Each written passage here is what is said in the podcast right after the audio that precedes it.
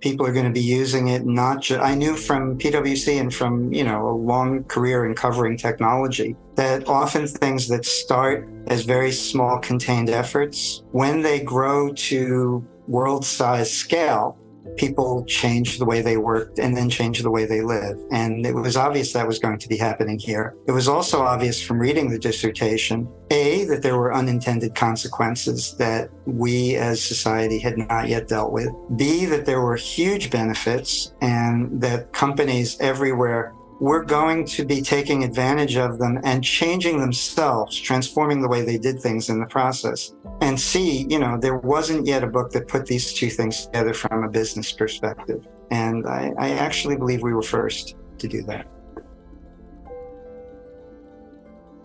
Where is everyone in this whole web of understanding, not understanding, wanting to understand, explainability, transparency, possibility?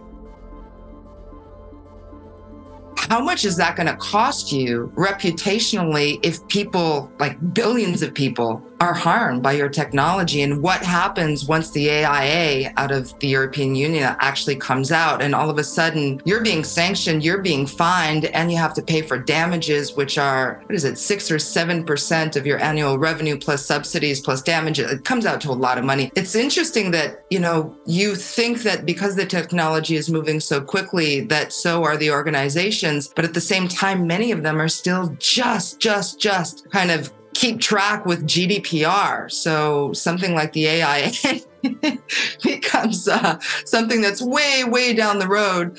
Uh, but is it really?